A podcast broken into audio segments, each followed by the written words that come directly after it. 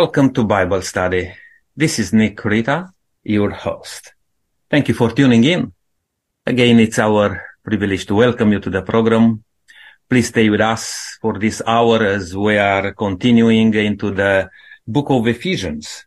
We are opening the Bible to learn a little bit more. We have a very interesting uh, topic today, horizontal atonement, the cross and the church.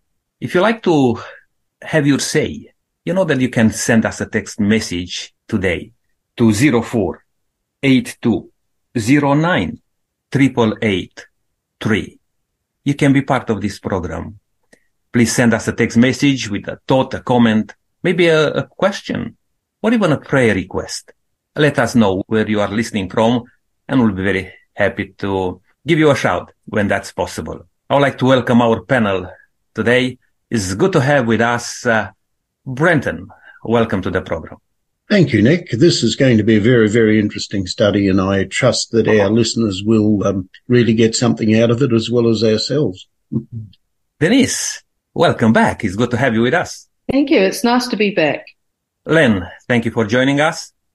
Yes, hello, listeners, and I'm glad you've joined us. Hi, Lydia. It's good to have you part of this discussion too. Yes, thank you so much. I feel very privileged. Will, thank you for joining us.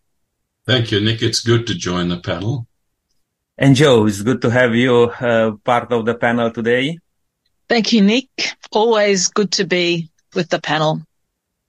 We have a full panel today and I'm uh, very happy to welcome Jerry also and uh, thank Jerry for um, taking a bit of extra time to prepare this um, discussion, this Bible study today. You are going to facilitate, uh, Jerry. Welcome to the program. Thank you, Nick. Looking forward to it. Well, Jerry, please take us through. Let's um, learn a little bit more what that means. Horizontal atonement, the cross and the church. The temple in Jerusalem and its immediate surrounds were considered by the Jews in Paul's day to be sacred, strictly off limits for anyone who was not a Jew, those who were commonly referred to as Gentiles. To enforce this regulation, a physical barrier in the form of a stone wall measuring four feet high was erected to prevent further access, with at regular intervals the inscription in Latin and Greek containing the following message. No foreigner may enter within the barrier and enclosure around the temple. Anyone who is caught doing so will have himself to blame for his ensuing death. If nobody other than Jews showed any interest at all in what the temple in Jerusalem represented and the God who was worshipped there, there would be far less cause for animosity between Jews and Gentiles. However, as Gentiles in their own quest for salvation were hearing of the love that the God of the Hebrews had for all people, not just the Jewish nation, they were drawn to the temple in Jerusalem, only to be met with a hostile reception, alienated and separated from worshipping the true God. Were they to be left in the dark and worship the gods of their own making? Were the Jews, as God's chosen people, justified in excluding all others from the plan of salvation? What would the implications be for maintaining this status quo? How does the cross break down the barriers between Jews and Gentiles? and open the way for true reconciliation. We'll address these issues and try to find a biblical response, but first, let's start with a word of prayer. Brenton, could you lead us out? Certainly, uh, Jerry. Father in heaven, we thank you that um, through Jesus the wall of petition has been broken down. We thank you that by his death on the cross, he brought all peoples together. And as we share this subject in our study today, Lord, please open our minds. Help us to realize that Jesus set us an example when he was here on earth. He set an example to his disciples on how to treat those who were not of their race. But today we live in a world, Lord, where, uh, shall we say, tribalism and uh, racism, unfortunately, is still very much part and parcel of our everyday existence. Lord, may we be able to cut through uh, using your word today to show our listeners how much Jesus loves everyone and how at the foot of the cross we are all equal. We thank you for this time that we can study your word and we ask that the Holy Spirit will certainly enlighten each of us as we share together in Jesus name. Amen. Mm-hmm. With a little bit of uh, technical difficulties uh, at this time, uh, we are able to say hello to Ken. Ken, it's good to have you joining us today also. Thank you, Nick. We've had a bit of a challenge this morning getting into the system, but it appears to be somewhat working at the moment. And welcome to the program. Thank Jerry, you. back to you, please. The Jews must have considered themselves very privileged, since they were, in fact, God's chosen people. Jesus himself said to the Samaritan woman at Jacob's well that salvation is of the Jews. Yet Paul in Romans chapter 3 verse 23 tells us that all have sinned and fall short of the glory of God. And in Romans 6:23 it says that the wages of sin is death. If that's the case, we're all in the same boat. We are all alienated from God and from each other. That's quite a dilemma, Len. What's the answer? All right. Well, the answer is actually in Christ. But I'd like to point out what we're talking about today is atonement. And atonement means making as one. And you were talking, Jerry, about the uh, the Jews, the Pharisees in particular, who regarded themselves as a cut above the others. They considered themselves the, the elite of society. And it's interesting to examine some of the terminology that the Pharisees used regarding other people. If they thought they were really, well, not that bad, they'd call them publicans. and if they thought they were really bad, they would call them sinners. If they called them even worse than that, they'd call them tax collectors or dogs. But it didn't finish there. They also used the term Samaritans as a derogatory term. And another uh, derogatory term was uncircumcised. So they had quite a vocabulary describing people they thought lesser than themselves. And there was a big division, as you said in your uh, introductory remarks there, Jerry, about the wall.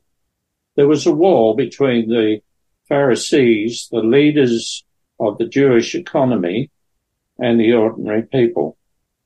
They regarded themselves as the chosen, because God did choose the Israelites earlier on to represent him. But by the time Jesus came along, they were the frozen chosen. They didn't react in a way that was appropriate for people to represent God to act. In my first couple of sentences, I mentioned the answer to this is in Jesus. We know there are divisions in society now. We have things such as apartheid. And even in United States of America, it wasn't until the 1990s, I think, where black people were given the same rights as, as whites. The answer is when there's a connection between God and man, there becomes a change in man. the apostle Paul describes it as we become, as it were, new men or new people. So when the connection between man and God is formed, there should be, as a natural outpouring of that, a connection between man and man. Now, if you think of the shape of a cross, which of course is the symbol of Christ, or one of the symbols of Christ, there you have a vertical pole and you have the horizontal bar. where the arms would have been, uh, the hands would have been nailed to. So the cross actually divides the separation between man and God, and it also divides the separation between man and man. The answer to the dilemma is the cross, which represents the atonement made by Jesus. Mm. Yeah, very good. Thank you, Len. Uh, so we can talk about a horizontal as well as a vertical atonement. That's right. You explained that very well. Thank you. Nick. Just want to add uh, to what Len was saying there, um, uh, just just to give a little bit more insight. Um, even though through the cross, yeah, we can illustrate that, uh, but even before Jesus, before the cross, that was the still the same atonement. Christ was the one which was in the center, even though in a different way in the Old Testament, because I don't want to uh, just leave that one, uh, that atonement it's only from 2000 years ago. Correct. Yep. Now speaking to the Gentiles in Ephesus who had now received the Lord Jesus Christ as their savior, Paul reminds them of where they were spiritually before they heard the gospel and what they were missing previously. But Will, could you comment on what Paul says in Ephesians chapter 2 verses 1 to 3, please? Certainly. I'd like to read it in the contemporary English uh, translation. He says, in the past, you were spiritually dead because of your sins and the things you did against God. Yes, in the past, you lived the way the world lives, following the ruler of the evil powers that are above the earth. That that same spirit is now working in those who refuse to obey God.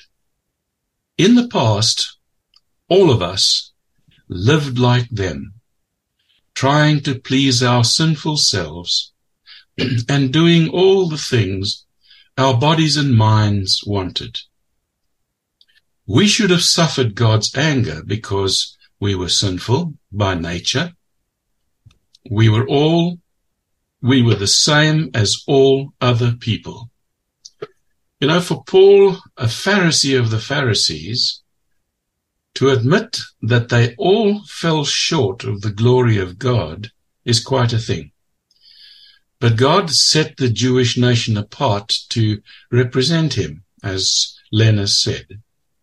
So, non-Jews understood that they were aliens from the commonwealth of Israel and therefore lived without hope or without God in the world. In case this adoption into the family of God gave them swollen heads and futile spiritual pride, Paul reminds the Gentiles now of the sad position in which they were before grace made the difference. And he can actually say that of us all too. If you listen to the text in Ephesians 2 verse 3, you'll recognize that we're all in the same situation. It says, in the past, all of us lived like them, trying to please our sinful selves and doing all the things our bodies and minds wanted. We should have suffered God's anger because we were sinful by nature. We were all the same as all other people. Mm. I think um, that that's where grace comes in, and that's well uh, spoken of by by Len. Um, and uh, I'm sure we'll touch it more as we go through this study. Mm.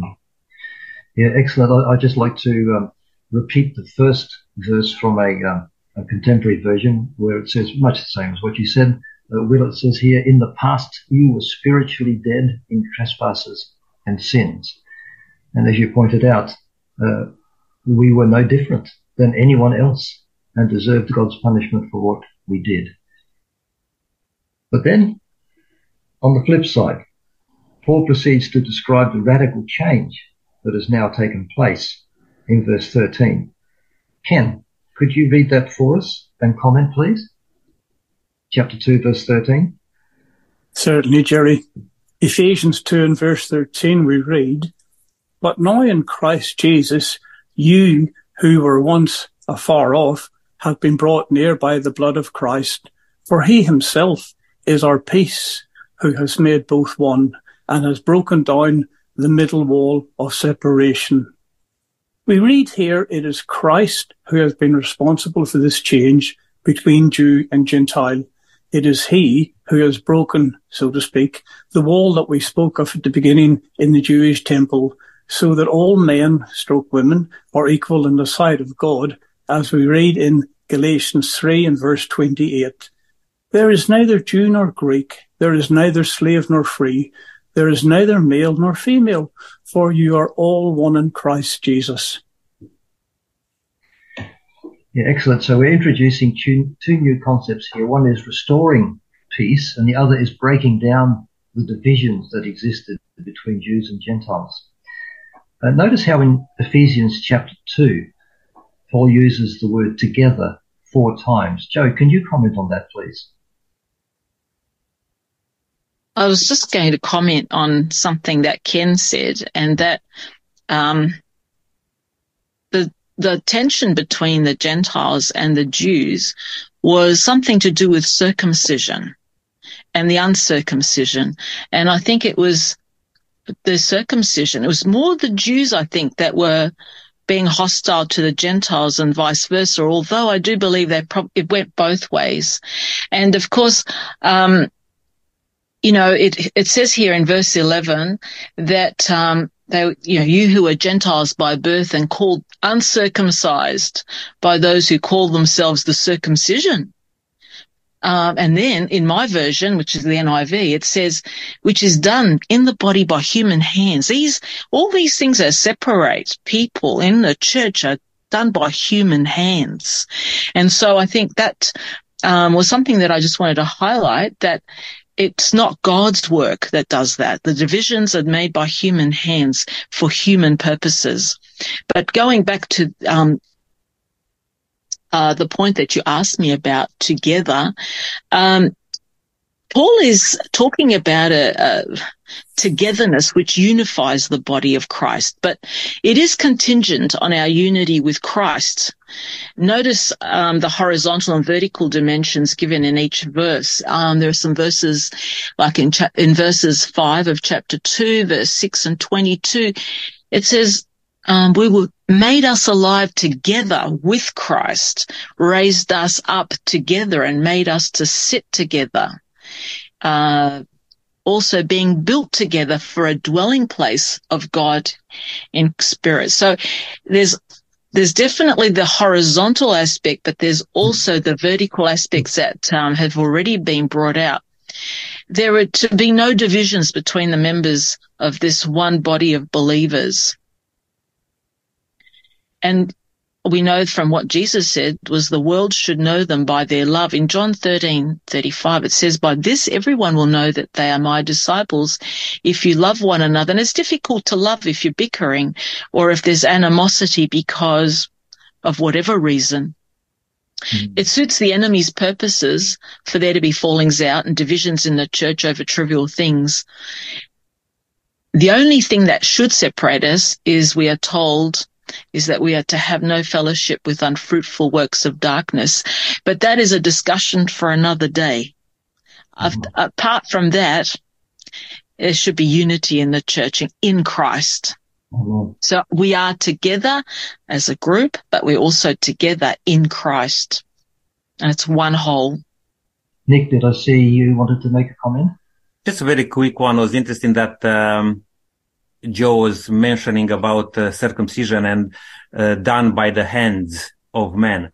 Now that doesn't take away the importance of circumcision when that was done because it continued to speak in the Bible about circumcision in heart.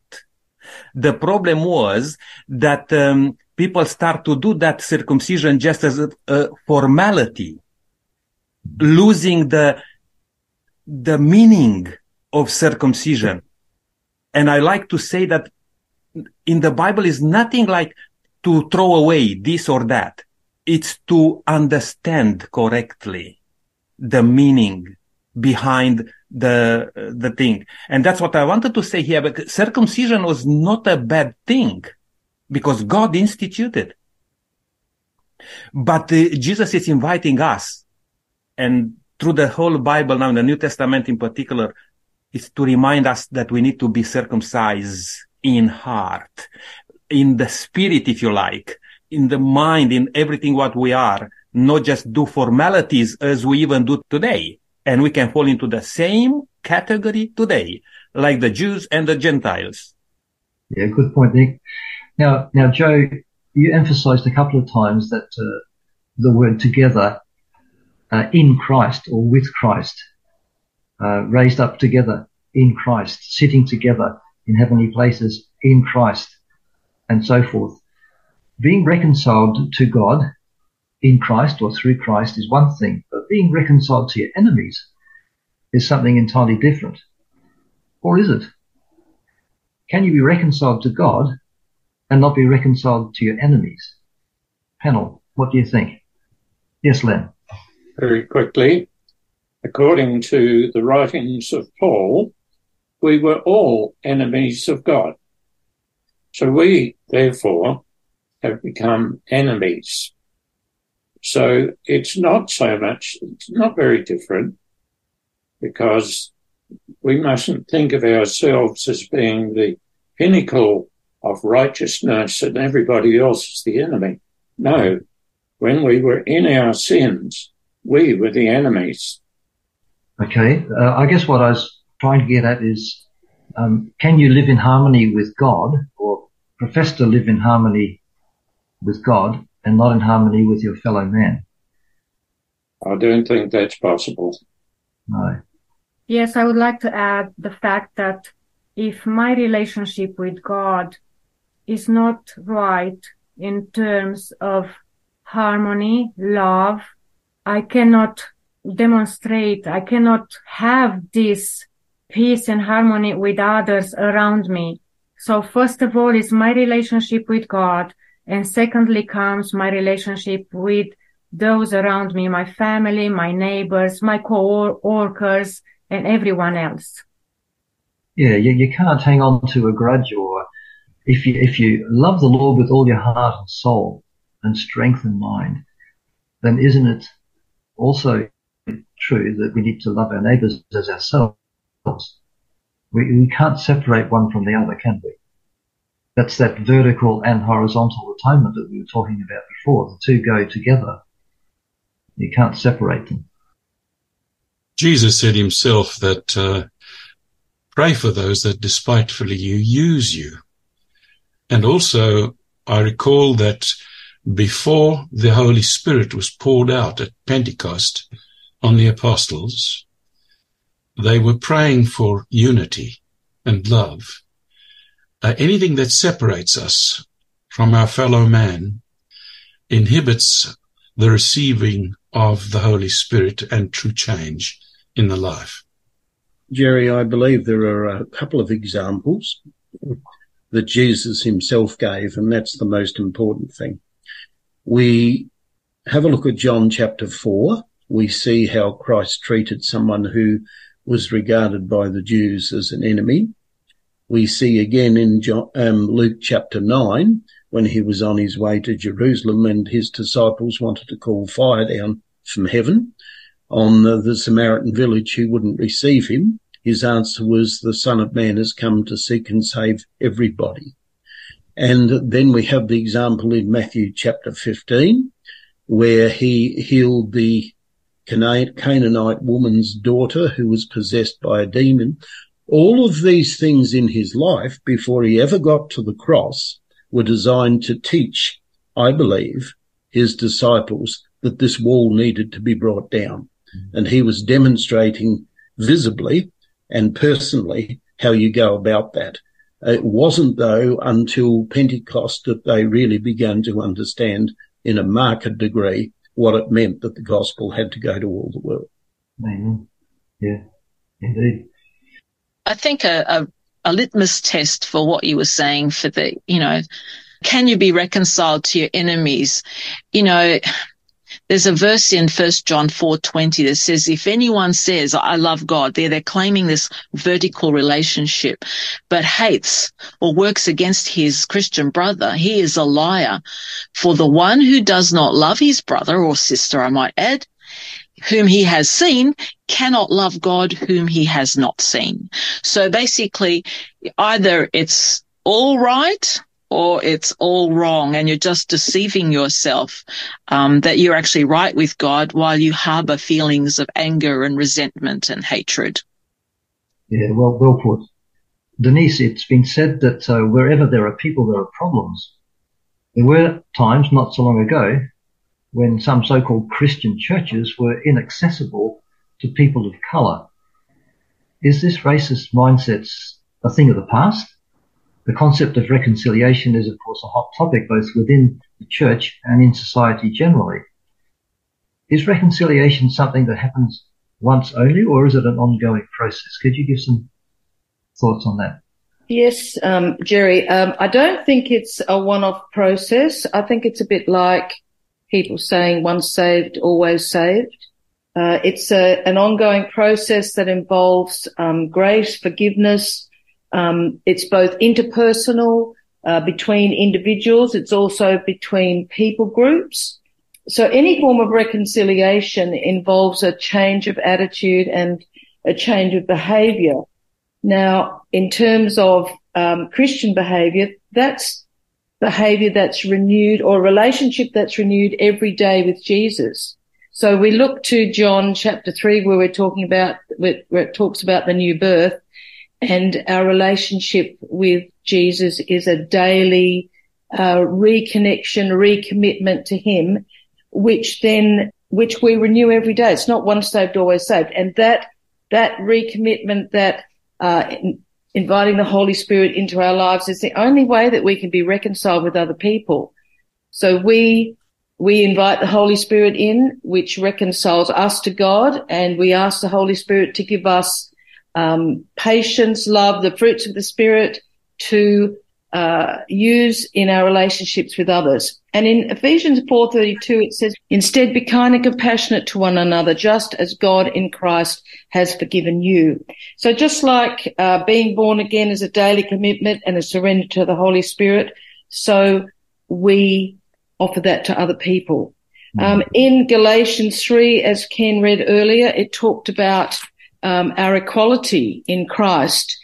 Um, it says that no longer is there any spiritual difference between Jews and Gentiles, slaves and free, or males and females. All of us are on the same spiritual level because of our union with Christ. So um, I think it's that um, relationship, that vertical and then the horizontal relationship that comes into play when we're talking about reconciliation. Absolutely. Thank you for that. Now, Brenton, how is the breaking down of the middle wall of separation often explained by some Christian churches? And what are the consequences of misinterpreting what the Apostle Paul is saying here with regard to the abolishing of the law of commandments contained in ordinances? What's he actually teaching us? Well, he's actually teaching us that um, the law actually is established rather than broken down the first part of your question uh, says or asks the question, what do some Christian churches teach? Some Christian churches teach, Jerry, that uh, the law was done away with at the cross. When I use the term law, I'll be specific. It's dealing with the Ten Commandments. Now, that's known today for those of our listeners who may be wondering what that means. It's known as antinomianism. It's a big word, but it simply means without law. Now, the Jews had a whole system that had been given to them by Moses under the direction of God. They had 613 rules and regulations in total. However, when I go back to the book of Deuteronomy, we we find when Moses restated um, just before his death the Ten Commandments to them, in verse 21, God says to Moses, Oh, that they would keep my laws and my commandments forever so that they would live a long and happy life. Now, in addressing this particular issue, what does it do? Well, it brings about confusion. If you believe the Ten Commandment law was done away with at the cross, the laws of the land, our Westminster system of government, our Westminster system of law is largely based on the Ten Commandments. You shall not kill, etc., etc. You shall not steal. All of those are commandments from the Ten Commandments.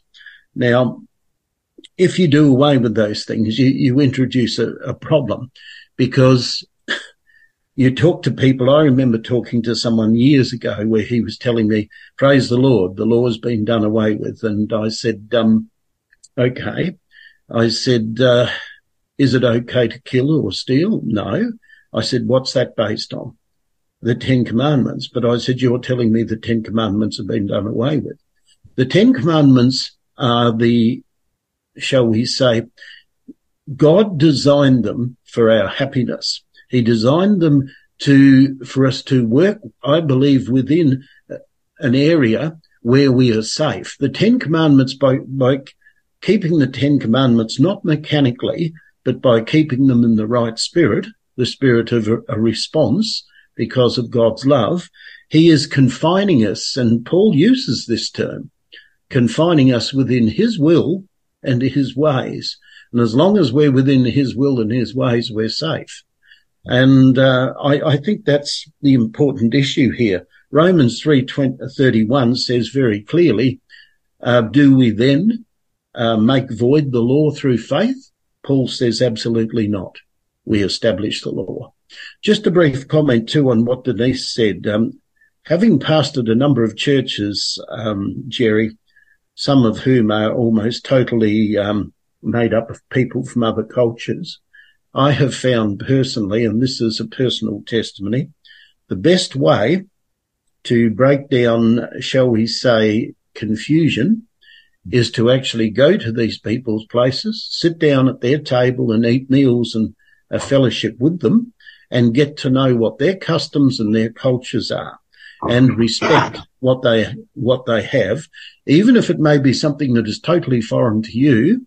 In doing that, I believe that that is a good way, a practical way in which we can break down um, not just prejudice but misunderstanding between uh, different cultures and different um, groups.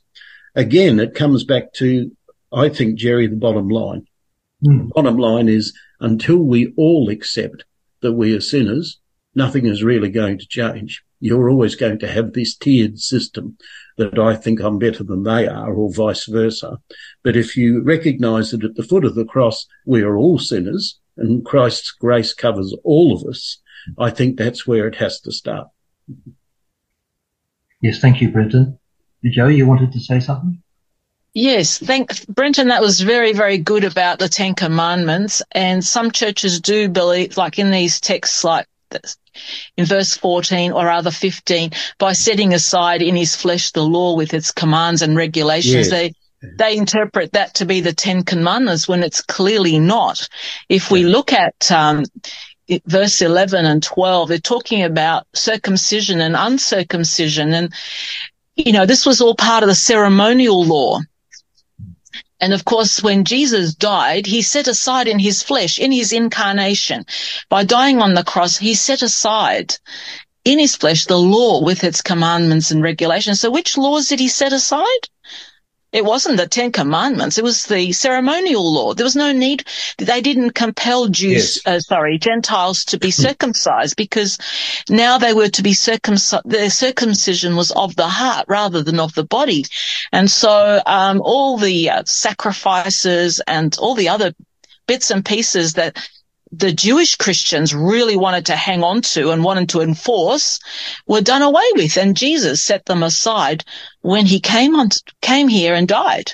And so in the purpose of that was his purpose was to create in himself one new humanity out of the two and make, making that peace. I think we're going to discuss that a little bit further.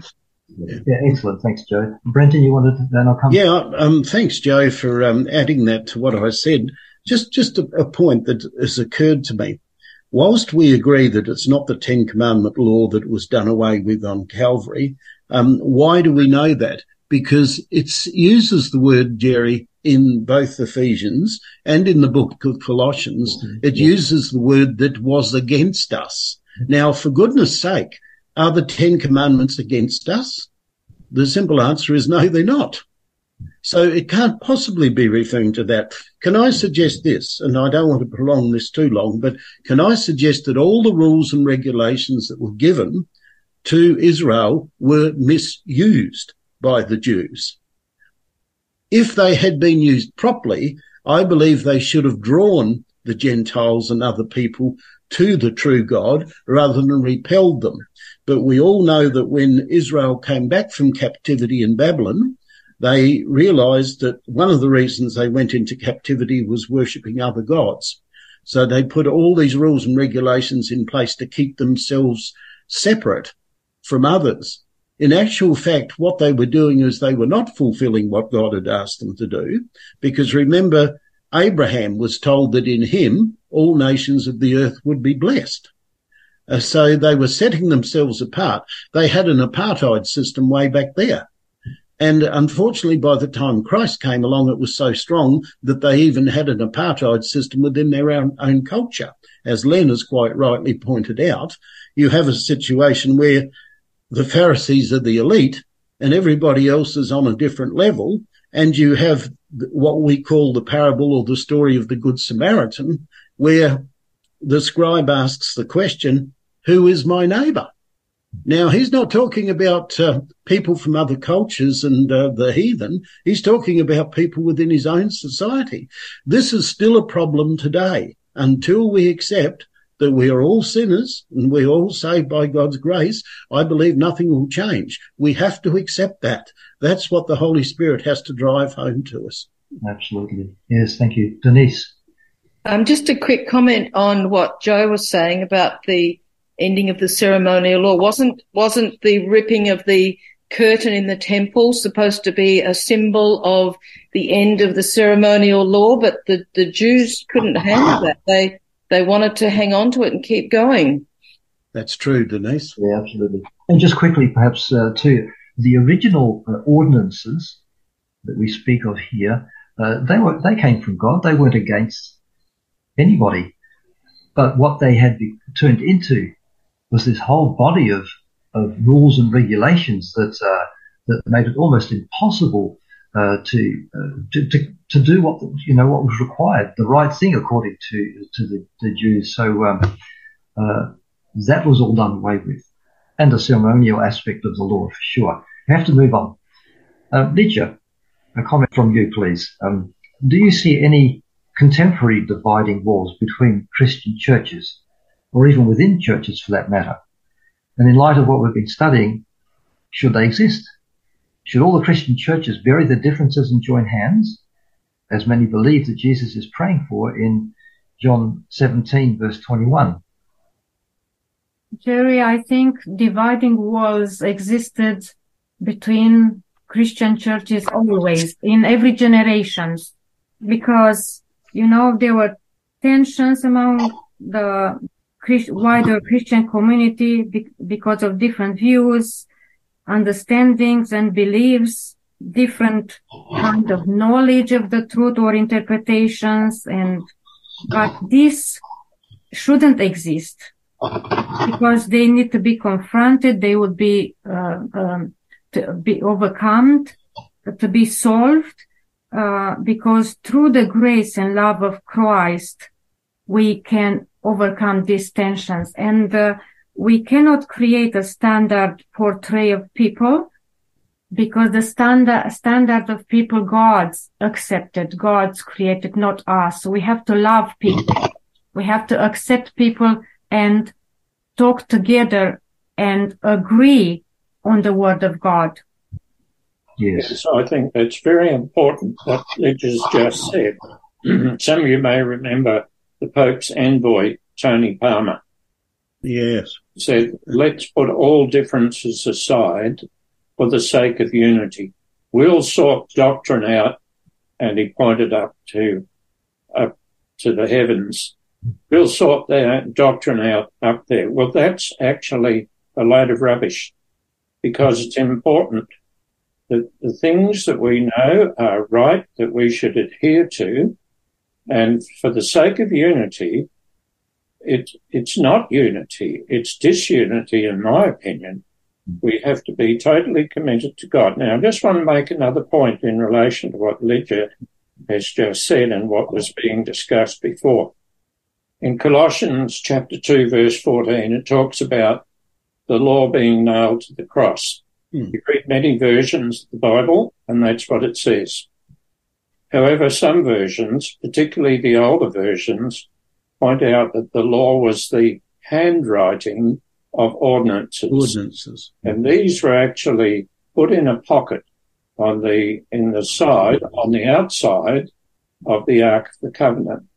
So we have Colossians 2.14 and Ephesians 2.15 that talk about the same thing.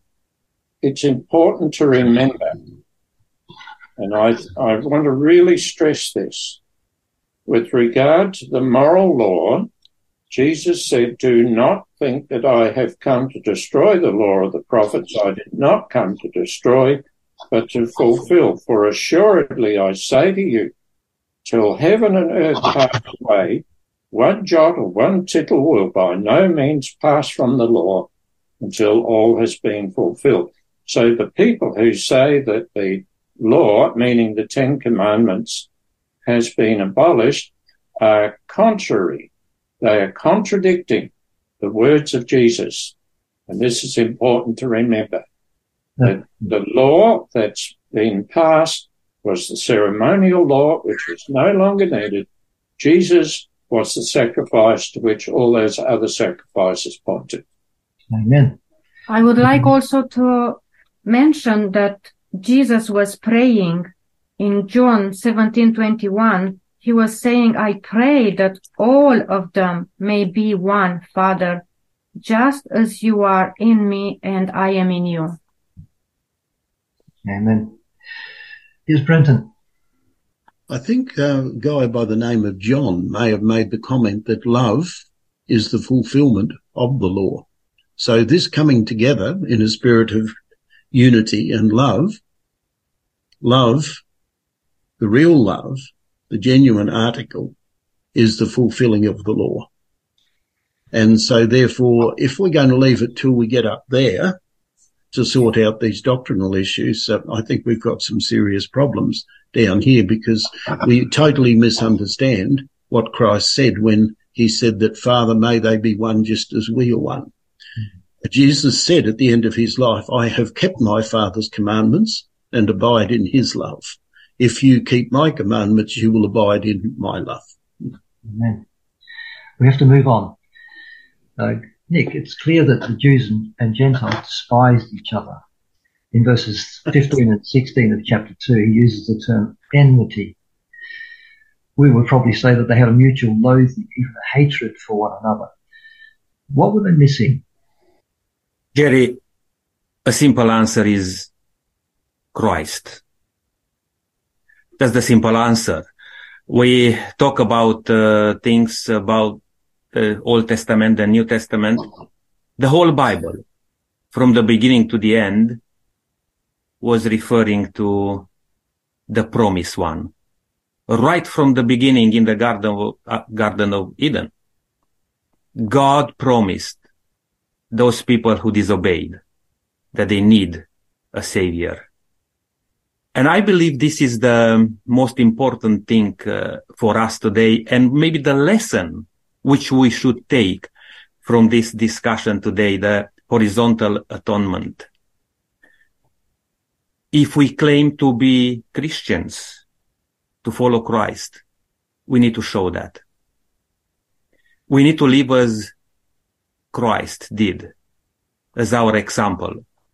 Now there are people in Jesus' time and there are people in our days and all over in history who are from different uh, groups, tribes. Let's look at Paul, for example, because we are studying one of his letters here. Paul was a Jew, but didn't know Christ. And he was persecuting those people who believed in Jesus until he met Christ. After that, he was a different person. We can look at some Gentiles. Let's look at the woman at the well, the Samaritan woman. She will had all sorts of uh, uh, opinions in regard to the Jews. There are differences definitely there. But when she met Christ, she was a different person. What about Cornelius? He was a Gentile too, a centurion. But when he met Christ, he was a different person. And we read in the Bible about the good things he did for the cause of God. What I want to say here is this. We need Christ in our hearts, not just on our lips, not just in our sermons, not just in our discussions. We need Jesus in our hearts and that to be seen everywhere around us. My dear friend today listening to this broadcast, I'll invite you to take an offer which we continue to make available. I believe this is very important uh, to have in your hands a daily devotional. God's amazing grace. If you like that uh, offer from us, please send us a text message to 0482 09 3. The code is SABS1. Please send us a text message and enjoy about that wonderful devotional. Brenton, you have a brief comment? Yes, very, very brief. Um, just adding to what Nick said about Cornelius, this is the comment that Peter made when he met Cornelius. He said, then he said to them, you know how unlawful it is for a Jewish man to keep company with or go to another, um, a person of another nation. But God has shown me that I should not call any man common or unclean. I reckon that's a great text and it's a great text for us to use because we recognize it was God who showed Peter that he should not call people unclean. The same God that showed Peter that um, he should not call any person unclean is the same God we need today to show us the same thing. When we accept Jesus into our heart, something wonderful happens. He brings Yes. peace. Yeah. Brings peace. Jesus was a preacher of peace. In fact, he's called the Prince of Peace in Isaiah chapter 9 verse 6. In the Sermon on the Mount, Jesus said, Blessed are the peacemakers, for they shall be called sons of God. I find there a clear expectation by God of all those who call themselves Christians, establishing peace, keeping the peace. Why does this so often seem a never-ending task? Will, could you shed some light on that? I think we've established from the comments of the panel so far that without God, there is no hope of peace, both within ourselves and in our relationship with others. Conflict is very evident in a society that chooses to live without the sanctifying influence of the Holy Spirit and truth. Um, it's very much the world in which we find ourselves today in Jerry. Jesus is the answer, as the panel has so far said. Yes, amen. So how do you proclaim the gospel's message of peace to a world that has never been more at war with itself and has to engage in constant peace talks in a futile attempt to prevent the inevitable next confrontation? Will there ever be peace on earth? Denise, can you read uh, John 14:27 and comment? Sure. Um, the irony there of the peace talks and yet we're, we're more at war than peace is very interesting. In John 14:27 it says Jesus says, I want you to have the same inner peace that I have, not the kind of peace that the world gives, but that abiding peace with the Father that only I can give. Don't be afraid of him because he loves you. So when we look at peace, peace is what Jesus offers to each one of us through his death, and through accepting the Holy Spirit in our lives. And he wanted to offer this peace to the disciples when he left because uh, it's the opposite of fear and they were afraid uh, that they wouldn't be able to carry out the commission when he went back to heaven. But he gave himself for them. He gives himself for us. He preached peace. Uh, and yet the world is full of trouble. It's full of strife. And in James 4 1, uh, it talks about the opposite of um, peace, which is something that the devil brings. And while we have sin and, and Satan in the world, we're never going to have peace. So the only time that true peace can come is when Jesus comes to set up his eternal kingdom. Mm. Yeah, excellent. Thank you, Denise. True, Denise. Now, then one of the main teachings in the epistle of Paul to the Ephesians is the magnificence of God's love at work in and through Christ for lost sins. In verses uh, 11 to 22 of chapter 2, Paul introduces a brand new paradigm. The old model with its never-ending conflict and division offered no hope, no peace, no unity. What imagery does Paul used to describe God's ideal for humanity? All right, in verse 15 of Ephesians 2, it says, God's purpose was to create in himself one new man out of the two, thus making peace. So with all the divisions, God has a plan to have one. Actually, there are a number of words. He talks about a holy temple. He talks about a new man, a new body. He talks about fellow citizens. He talks about members of God's household. But in the, in the terminology, making a new building, it says makes a holy temple, not two, one. Yeah, good point. Uh, in fact, Joe, when people buy a block of land in order to, to, build a new house, it can take up to two years or even more sometimes mm. before they can finally move in after the house has been built. Now, Ephesians 2, uh, verse 22 says, in whom you are being built together for a dwelling place of God in the Spirit. So this metaphor of a building under construction, as it were, applying to God's people appears to indicate an ongoing process. When's it completed? Well, it's an interesting uh, metaphor because buildings, as you know, do not continue to grow once they're finished. Um, generally, um, additions can be constructed, but it isn't the living organic thing um, like the building of God, which continues to grow and change and become ever more beautiful. And its true beauty isn't in its uh, beautiful cathedral like, you know, Corinthian pillars and vaulted ceilings or frescoes. In fact, the beauty of it, of it, of a church is to the extent that it reflects God's love and character to each other and the world around. So it is really a building under construction. It's a living, vibrant thing which allows each member of the church to continue to grow, but also allows for growth in number and size. Hence it is a process, but it isn't one that humans can control. It is God's grace that enables any personal growth as well as the growth of a congregation, which is, of course, as has been mentioned, demonstrated how members relate to one another and also how they relate to God. Mm-hmm. The vertical has to be right before the horizontal can improve. And your question, when, when will it be completed? And it's a good question. At each stage, it is perfect, and yet it has a lot of growing to do. It is the object of his supreme regard and the apple of his eye. But is it perfect? No one can claim that.